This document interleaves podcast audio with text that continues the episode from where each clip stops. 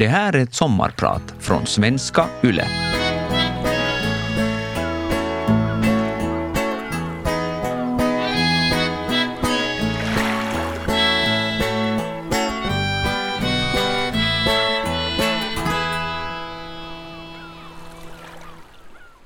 Svetten lackar i pannan.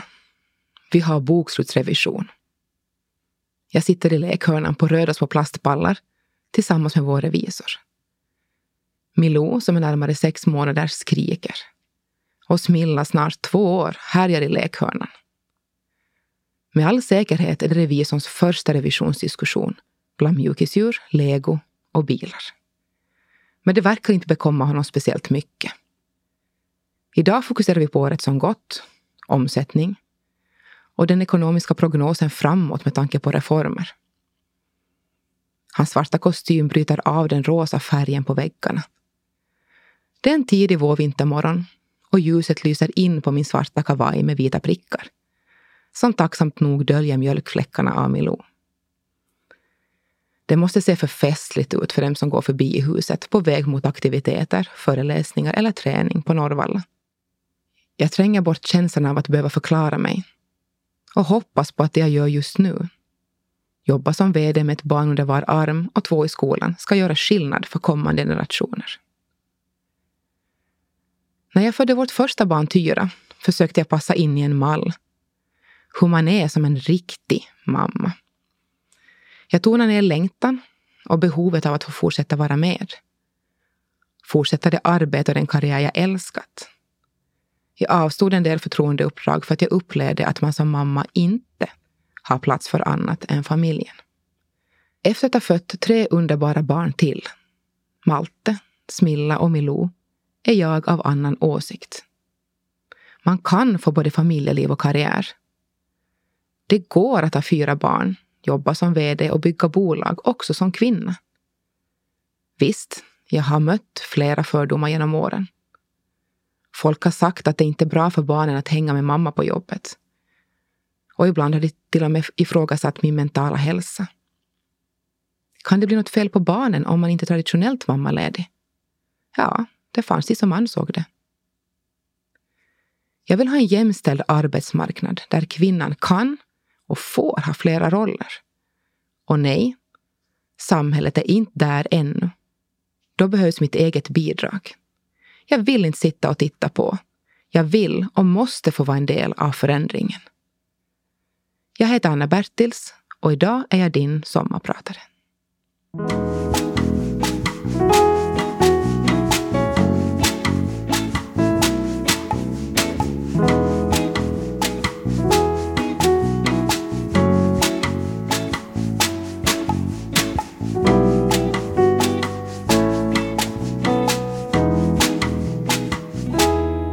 Jag är sex år gammal och det är söndag. Det betyder kotletter i ugnen, gräddsås, ärtor och kokt potatis. Och givetvis kaffefromage till efterrätt. Gudstjänsten skrålar. Det är lite sövande. Och jag önskar i smyg att vi kunde lyssna på något poppigare. Att stänga av gudstjänsten går inte för sig för mamma. Men från vardagsrummet hörs mina systrars nyinköpta LP med Dirty Dancing. De klär sig i rosa mockaskor och pannband. Lite som Carola Häggkvist. Det är det vackraste jag vet. De gula tapeterna i köket bryter av det murriga i köksinredningen. Min äldsta syster Carolina har igen smugit med matteboken till söndagsmiddagen. Hon sitter längst mot fönstret mittemot mig och mamma förmanar henne, ber henne att sluta räkna medan vi äter. I något skede ger hon upp och låter Caroline fortsätta. Min andra syster Eva sparkar till mig under bordet och jag skvallrar. Allt är som vanligt med andra ord. Det är det glada 80-talet och jag är yngsta av tre systrar. Ett omhuldat sladdbarn. När jag är fem år gammal säger Caroline att hon vill bli läkare. Mina föräldrar häpnar. Mm, vi är arbetare, säger pappa. Det kanske ändå räcker med att bli fysiklärare. Det var första gången jag funderade över varför det var relevant vad vi var och vad de jobbade med. Pappa var en man av 40-talet. Den fackliga kampen och identiteten var tydlig. Framför allt var ramarna bestämda. Men i smyg var han rasande stolt över att döttrarna hade egna planer. Min mamma har däremot alltid tydligt pratat om att förkovra sig och utbilda sig. Att absolut inte bli beroende av en man ekonomiskt. Tjäna dina egna pengar, Anna. Be aldrig om dem av någon annan. Sa min mamma som sett den sidan av livet också. Minns du det glada 80-talet? Jag minns det tydligt. Man skulle plötsligt grilla biffar med ananas på. Man testade de första grillsåsarna. Dansbandsmusiken snurra och det kändes som evig sommar. Folk började få det bättre i Finland. Vi hade några lättsamma år där, kändes det som. Dansbandsmusiken var en ständig följeslagare i vårt hem och fortfarande blir jag extra glad över att höra Vikingarna. Den musiken representerar ett väldigt lättsamt årtionde i mitt liv. Det enklaste. Det ljusaste. Brytningen mellan 80-talet och 90-talet var skarp. På alla sätt. Också för en tioåring som jag var då. Från 80-talet med permanent i håret till 90-talet med luggen i en båge med mycket hårspray. Bruna lågmälda färger och en eskalerande arbetslöshet. Jag tror att jag på många sätt är ett barn av den lågkonjunkturen. Jag var en sån som tjuvlyssnade hemma. På allt. Små grytor har också öron, sa mamma som en slags kod när de visste att jag låg på knä bakom köksbänken. För att få lyssna när de pratade om pengar, jobb och vad som kanske väntar, svårare tider och otrygghet. Alla vid matbordet skulle vara tysta när Nils Torvalds rapporterade från Moskva. Alla förstod att det hände saker som antydde att den sorglösa eran var över. Alla visste att vi påverkades av det som hände i dåvarande Sovjetunionen. En viss skräck levde kvar efter krigsåren. Och det skulle bli värre. Finland devalverade. SKH var en ung och driftig statsminister. Men företagen gick i konkurs. Så också företaget där pappa jobbade som elektriker. Det blev en tung period även hemma hos oss. Och att som 40-talist bli av med jobbet var inget som accepterades lätt. Identiteten svaja. Pappa höll sig i garaget och snickra möbel efter möbel och var irriterad och sorgsen. Ibland gick jag in i garaget och hoppades att han skulle vara lite gladare. Mamma stod för familjens enda inkomst ett tag. Och det sved. Men det pratade vi inte om. När han sen fick ett nytt jobb, tio månader senare, så svängde det sakta. Jobbet var en bekräftelse för pappa. Ett kvitto på att han dög och var värd något. Men det blev aldrig detsamma igen. Jag tror att lamman, alltså recessionen, lämnar spår hos oss alla på ett eller annat sätt. För mig var det kanske avgörande. Det lade grunden för min syn på arbete. Att man skulle göra det lilla extra, kämpa, ta ansvar.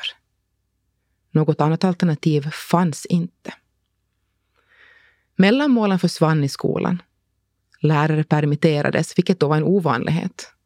Då var det inte tal om distansverktyg.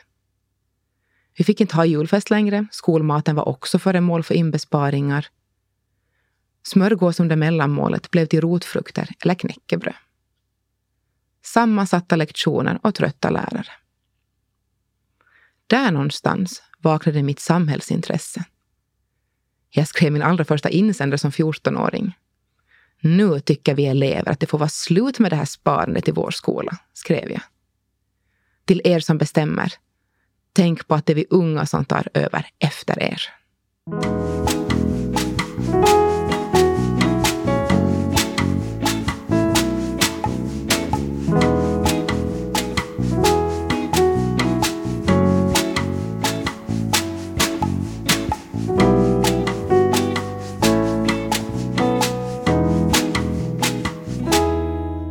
Vi pratar om duktighet och prestationsprinsessor. Jag känner mig ibland felplacerad där, Även om jag helt säkert uppfyller alla krav på en prestationsprinsessa. Jag jobbar för mycket, sover alldeles för lite och jag är alltid på väg mot nästa utmaning. Jag är nöjd av mig, men vilar inte länge i den känslan. Jag har alltid gillat att prestera. Med betoning på gillat. Jag har velat klättra uppåt. Tänkt att jag också kan bli något. Trots att min mamma ofta påpekar att hon och pappa ju inte var högskoleutbildade. Kunde jag bli något då? Kunde jag förkovra mig hur långt som helst? Jag trodde innerligt på det. Jag ville inte tro någonting annat. Mina systrar gjorde också val som var utanför ramarna. De valde nya studieinriktningar, reste, åkte som au pairer, vilket inte var så vanligt då. Jag betraktade dem och när de sände hem lösgodis och dejtparfym från Sverige var det fest. Då visste jag. Snart är det min tur att ta mig ut i världen. På vilket sätt hade jag ingen aning om ännu. Jag tycker att Finland har varit ett bra land att växa upp i. Oberoende av bakgrund har det funnits möjlighet att studera och växa. Få ekonomiskt stöd för att uppfylla drömmar. Bara viljan funnits och stödet från omgivningen. Jag hade turen att få båda. Samhället har hela tiden arbetat för att nästa generation ska få det lite bättre, så att ännu fler drömmar ska kunna bli verklighet. Frågan är om vi kommer att fortsätta så här, eller om vi håller på att tappa den tanken. Har vi blivit för fokuserade på oss själva? Jag hör till en generation som börjar ifrågasätta jantelagen och jag ska inte hymla med att jag alltid haft karriärströmmar. Alltid funderat på nästa steg. Och jag har tackat ja till utmaningar som inte alltid varit rätt, men som lett mig vidare. Det var rätt klart att jag skulle välja statskunskap som mitt ämne när jag inledde studierna vid universitetet. Det såg mina lärare i samhällskunskap till i högstadiet, Margareta och Bettan. Jag längtade efter deras timmar, längtade efter deras sätt att berätta. De såg mig jag fick blomma ut under deras lektioner. Det är ett bevis på hur viktig och avgörande en lärare kan vara för en elevs framtid. Medvetet, men också omedvetet, har jag siktat mot alla de roller och arbetsuppgifter jag haft. Entreprenör och företagare, VD, specialmedarbetare, riksdagsassistent, informationschef. Men jag har siktat i smyg. För så gjorde man i mitt barndomshem i Vöra. Man skulle inte tala så högt om sina drömmar, för då kanske inte skulle bli av. Jag är stolt i hjärtat, sa mamma. Jag behöver inte sprida ut det i centrum. Så var det hos oss. Det skulle inte skrytas. Det var fult. Jag var aldrig en prestation i mina föräldrars ögon. Jag var Anna rätt och slätt.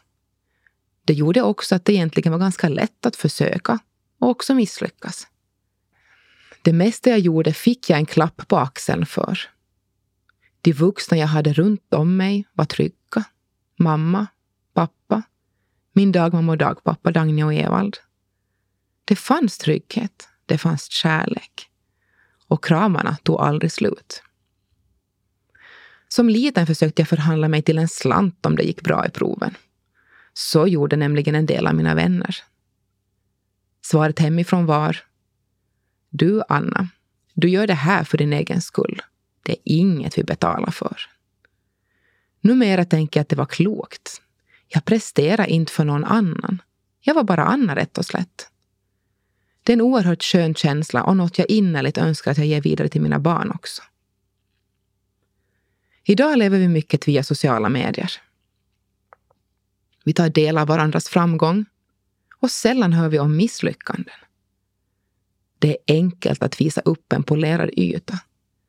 Nytt jobb, hur perfekt allt är och ingenstans syns sömnlösa nätter efter att ha blivit nekad jobb vid ett flertal intervjuer. Ingenstans syns det som händer på vägen. Man kan lätt försköna saker. Det gör också att identifieringen, att hitta rollmodeller, blir allt svårare. Om allt ser så perfekt ut, vem ska jag då jämföra mig med? Är livet alltid så lätt som det många gånger ser ut på Insta-stories?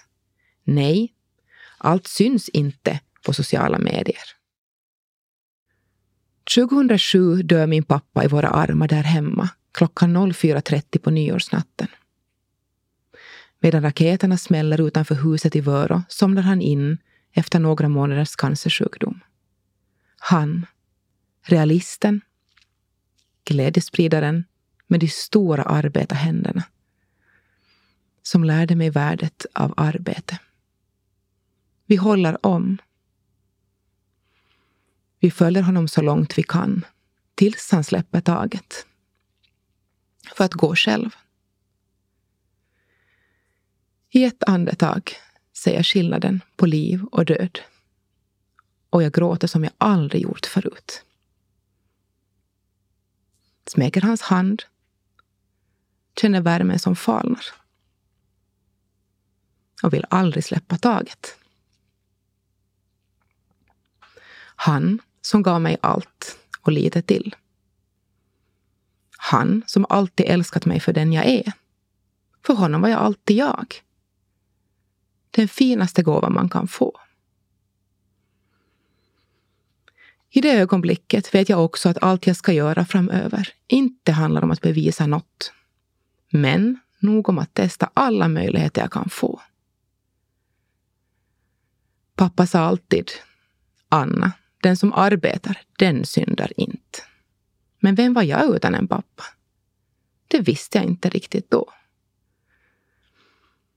Nu vet jag att det liv han gav mig, sida vid sida under ljusa och mörka tider, gav den skjuts jag behövde för att våga utmana mig själv och ta nästa steg vidare. Det finns inget, det verkar intressant, det ska jag göra sen, i mitt liv efter den nyårsnatten.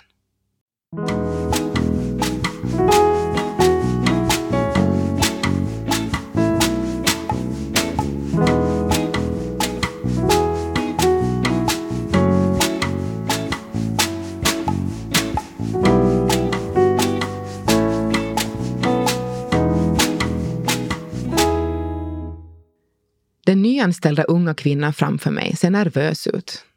Jag är gravid, säger hon. Men så underbart, svarar jag och kramar om henne.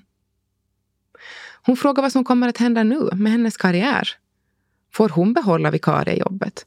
Går det verkligen att kombinera familjelivet och arbetslivet? Jag svarar att det inte finns någon tvekan om saken. Självklart går det. Hon går ut från mitt rum och ser lättare ut. Hennes ljusa hår sitter stramt i en vacker hästsvans. Hon torkar tårarna och sträcker på sig. Det är förbjudet att diskriminera gravida. Ändå händer det nu som då i smyg. Man är så att säga i fel ålder. Eller så uttrycker någon chef en oro för att man inte ska kunna prestera tillräckligt. Ingen säger rakt ut vad det handlar om, men alla förstår ändå. Därför finns oron hos många kvinnor också. För mellan raderna och i kulisserna händer det saker. Det är symptomatiskt att kvinnor sällan löneförhandlar.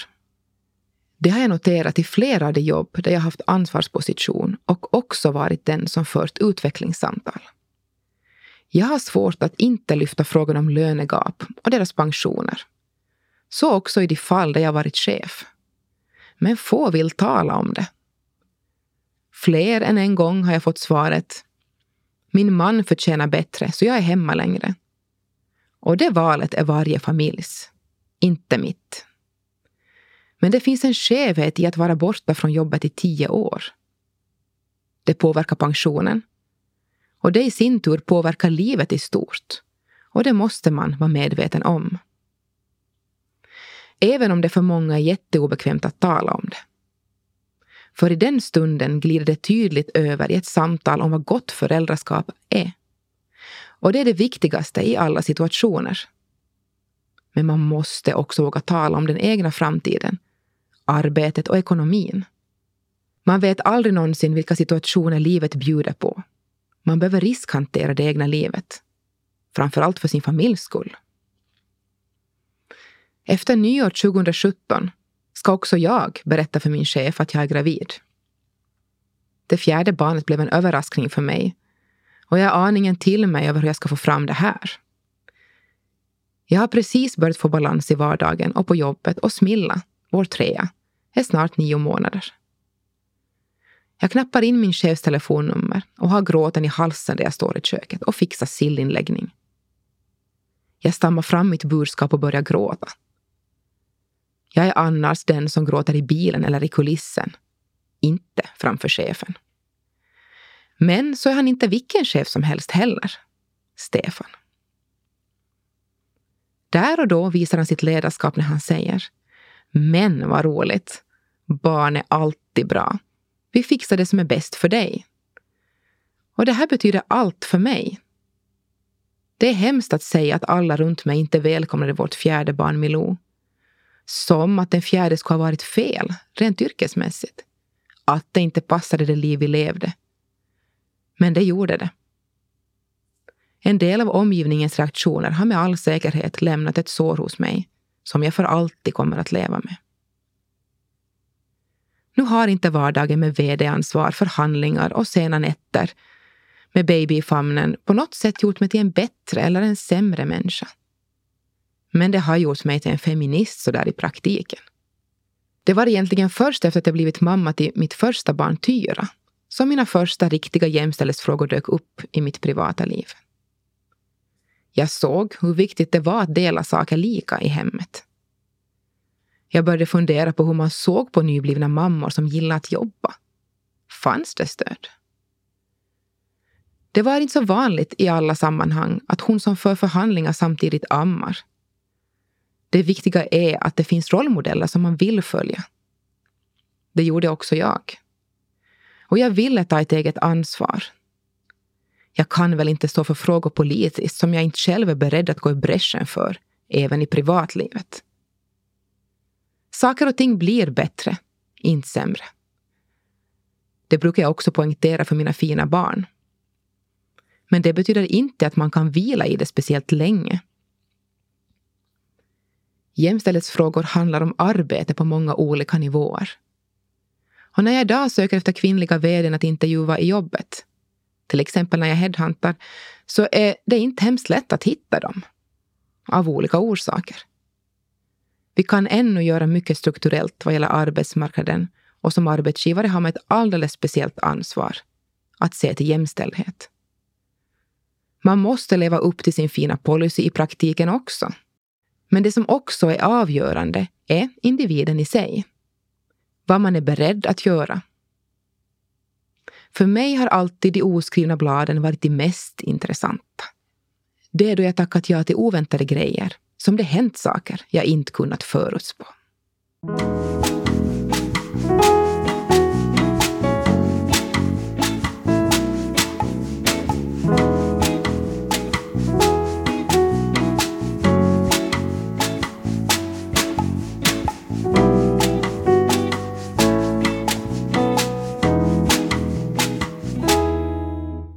Jag har bara haft bra chefer, brukar jag säga och ser att människor skruvar på sig. Har hon haft tur? Är hon blind? Kanske aningen naiv? Kanske. Vem vet? Jag har alltid tänkt att jag också har ett ansvar över mitt jobb. Allt vilar inte på min chefs axlar. Kanske har det påverkat. Men jag tycker också att vi lite för ofta fokuserar på dåligt ledarskap.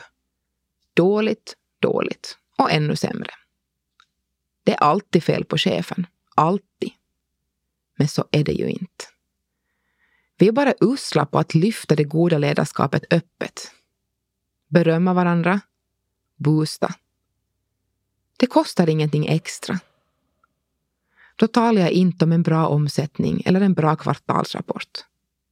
Jag talar om det ledarskap som är i tiden, som får människan att må bra.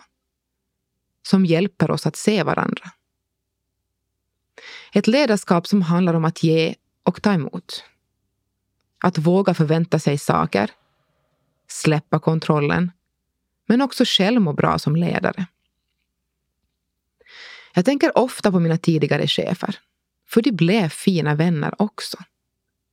Vivan gav mig mitt första jobb som 22-åring. Hon trodde på mig den gången. Jag stod hemma i vardagsrummet när hon ringde och berättade att jag fick vikariatet. Kekko öppnade dörrar jag bara drömt om och tog mig med. Jag fick försöka och också misslyckas. Jag skrev mina första riktiga tal och upptäckte att jag skrev bättre för andra än för mig själv. Och det var första gången jag blev headhuntad. Samma stund som jag bakade pepparkakor i det lilla köket på Nylandsgatan i Åbo. Mische visade tydligt att jag fick vara kreativ. Jag fick ansvar, men också frihet. Vi målade kontor och byggde upp nya strukturer. Steffi trodde på mig och jag fick utmaningar i famnen som jag behövde och ville ha. Han ringde när jag satt på en båt mellan Helsingfors och Tallinn och jag minns att jag fick hejda mig från att gråta av glädje. Jag fick mitt egna arbetsrum och satt för första gången med i möten på europeisk nivå för idrottsministrar. Jag fick nypa mig i armen många gånger. Och så Stefan, som höll mig om ryggen och sa att ett familjeliv kan kombineras med ett vd-uppdrag. Tack vare honom vågar jag gå min egen väg. Redan under min arbetsintervju på Topeliusgatan visste jag att det här är chefen jag vill ha som ledare. Så ärligt snäll hela vägen och en äkta strateg. Jag dök upp med Tyra under armen och var genomblöt av regnet. Min svarta billiga jacka hade dessutom färgat av sig på min gula tröja. Inte ett optimalt läge när man vill göra ett bra intryck. Men efter den intervjun så åkte jag via ett varuhus i Helsingfors och köpte det där halsbandet som jag hade gått och fingrat på och som egentligen var för dyrt. Det är fortfarande med mig. Såklart finns det mindre bra ledare. Jo, jag har träffat sådana också. Och där har jag lärt mig mycket. Främst hur jag inte vill vara. Jag har träffat och upplevt team som jobbat med rädsla som morot. De kan prestera en tid. Men på lång sikt är det förödande för individerna, teamet och faktiskt också för resultatet. Det bolag jag driver med Linn Ljung idag får dagligen in arbetsansökningar och ansökningar om praktikplatser. Vi har nästan onormalt många praktikanter. Jag har fått många möjligheter i mitt liv. Jag är för evigt tacksam för dem. Och nu är det min tur att ge tillbaka. Min stora skräck är att mitt eget ego ska sluta se detta. Sluta ge andra möjligheter för att det är mest bekvämt så. Det finns så stor potential i så många. Så många drömmar jag får ta del av. Karriärer jag också får hjälpa på vägen. Idag ställer vi hårda krav på ledare. Och det ska vi också. Med en sån post kommer ett ansvar som både är underbart och krävande. Men i plattare organisationer har det också blivit ett större krav på medarbetare. Jag gillar ordet servant leadership, betjänande ledarskap. Att ledaren finns där för att serva medarbetarna. Det är det jag gör, hoppas jag. Det är inte så att mina erfarenheter av ledarskap ska göra mig till en bra ledare framöver. Det ska fortsätta tränas varje dag. Nya människor korsar ens väg med nya behov och drömmar. Mitt liv går ju också in i nya faser. Och även där prövas ledarskap rent privat. I stunder då mitt privatliv krisat så har jag också haft lyckan att ha många fina medarbetare runt mig som jag också vågat visa mig svag för. Som ledare tror jag att man behöver vara genuin rakt av. Inte låtsas inta en roll. Det går åt skogen i något skede. Jag har gjort så många misstag genom åren. Jag har lyssnat för lite, inte sett tecken, varit naiv. Jag har anställt på känsla utan att göra en ordentlig bedömning. Jag har gömt mig för uppseglande konflikter utan att ta i det i tid. Det har stått mig dyrt många gånger. Framförallt på ett mänskligt plan. Jag har försökt reda ut konflikter i långa telefonsamtal medan barnen har duschat ner hela badrummet eller smetat O'boy i soffan. Under en spontan radiointervju kring vårdreformen hittade Malte en tändare och försökte elda upp en matta i vardagsrummet. Men tack vare magkänslan har jag också lyckats ibland. Man behöver inte älska alla. Men man behöver tycka om det man leder. Med tiden har jag lyckats förstå vikten av att min dörr alltid ska vara öppen för alla. Och att jag också bara är människa.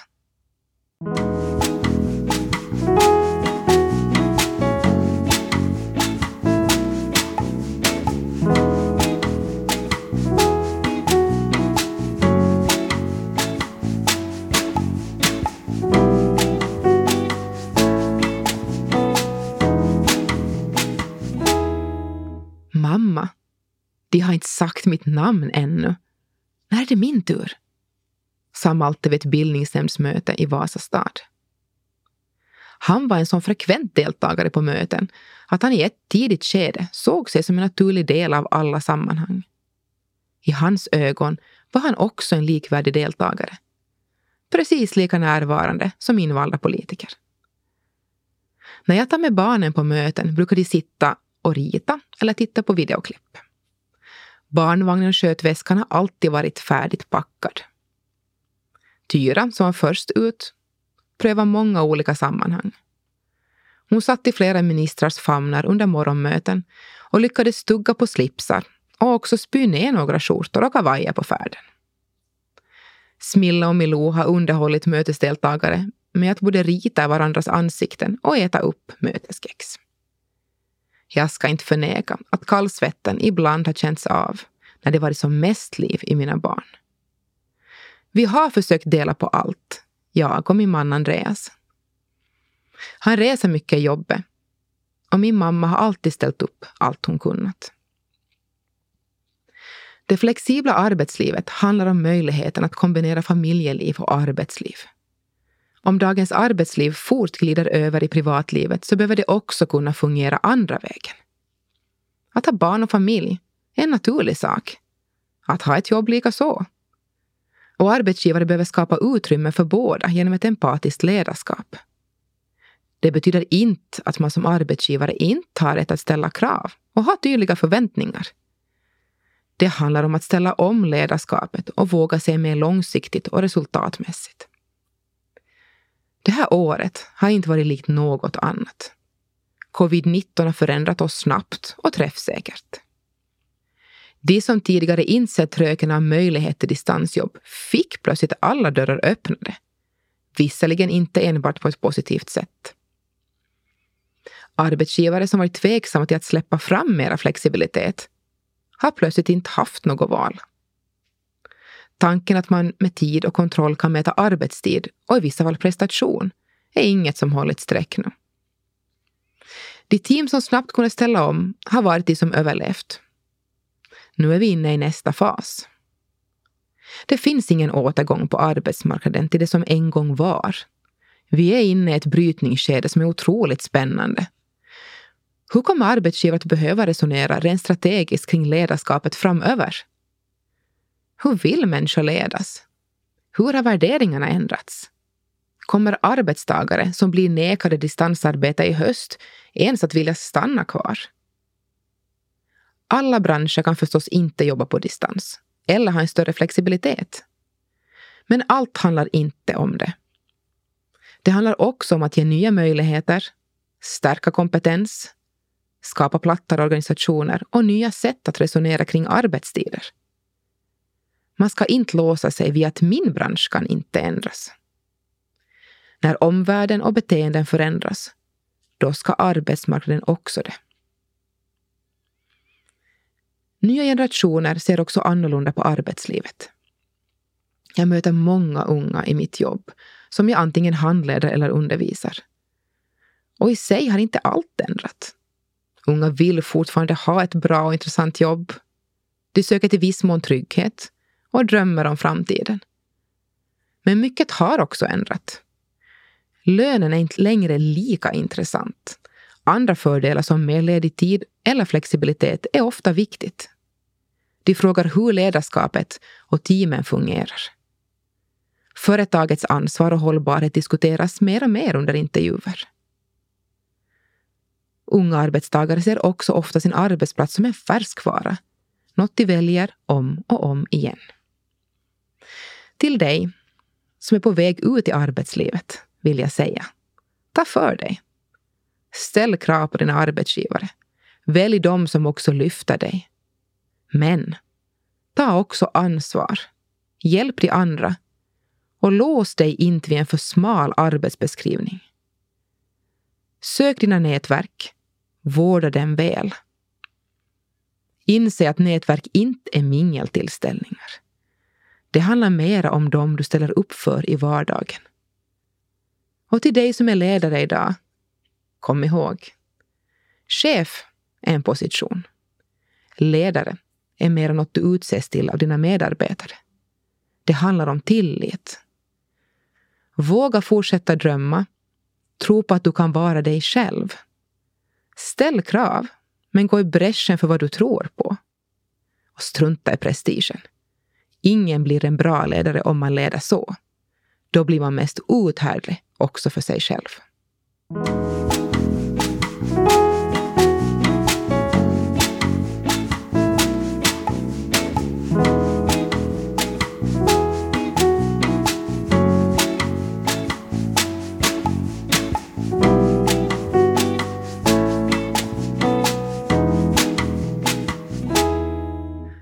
Jag kandiderade i EU-valet 2009 så störde sig en del på att jag var höggravid. Att min mage syntes på bilder. En manlig journalist skrev på sociala medier. Vilken mamma blir hon om hon går in i parlamentet? Hur ska hon kunna jobba bra för väljarna med en baby under armen? Jag läste kommentaren på väg hem i metron i Helsingfors. Jag hade en rosa sommarklänning på mig som spände över magen och jag minns hur färgen steg i ansiktet. Hjärtat bulta och det sved inombords. Var jag en hemsk blivande mamma? Var det så här jag uppfattades? Under mina andra graviditeter har jag ibland velat dölja magen i jobbsammanhang. Någonstans tror jag att den känslan fanns kvar i mig från stunden i metron mellan Kaisaniemi och Nordsjö. Trots att jag ofta kör på och inte tittar tillbaka så finns det stunder som inte syns utåt. Det är naturligt att se sig i spegeln, både som mamma, som förälder, som människa och också som chef. Räcker jag till överallt? Får man ha ångest ibland? Vilken förebild är jag om jag inte vågar visa också de svaga sidorna? När jag många gånger har dykt upp med ett antal barn i famnen och i vagnen så har jag oftast välkomnats med värme. Möten blir bättre med barn i rummet. Samtalstonen blir mjukare och röstläget bättre. En samarbetsförhandling som jag förde 2017 innebar att jag satt med en två veckors baby i famnen. Hon sov mest och jag ammade emellanåt. Men det gick också bra. Samtidigt är det också många gånger som jag skämts och bett om ursäkt över att jag kommit inramlade med ett eget gäng. Förlåt, min man är på resa och mommo kunde inte komma ikväll var en vanlig replik. Idag förstår jag inte varför jag alltid kände mig tvungen att säga det högt. Det gnagar ibland ännu, men inte lika mycket. Alternativet hade varit att jag avsagt mig allt. Det var jag inte beredd att göra heller. Så istället för att sitta i tv-soffan så hängde vi en eller två timmar på ett möte. Så länge barnen orkade och ville. När orken tog slut, ja då gick vi. När jag och Linn startade vårt gemensamma bolag 2018 gick vi ut med devisen om att det ska gå att driva växande bolag och ha stor familj. Gemensamt har vi sju barn. En gång avbokades ett av våra uppdrag eftersom kunden ansåg att vi tyckt till lite för mycket om jämställdhet. Enligt dem ska företag inte tycka saker. Och absolut inte kring jämställdhet. För jämställdhet är inget problem, sades det. Sådana situationer driver oss lite till och lite mera. Att våga saker har betydelse. Framförallt för våra barn, för deras framtid. Eller som Malte brukar säga. Det är bra att ha hjärnan med sig och så. Typ att läsa och räkna. Men det allra viktigaste i livet är att vara snäll och våga saker, fast man är liten. Jag är Anna Bertils. Idag har jag sommarpratat om synen på jobb och framförallt möjligheterna att både få ha barn, i mitt fall fyra, och karriär, och hur man kan utmana jantelagen.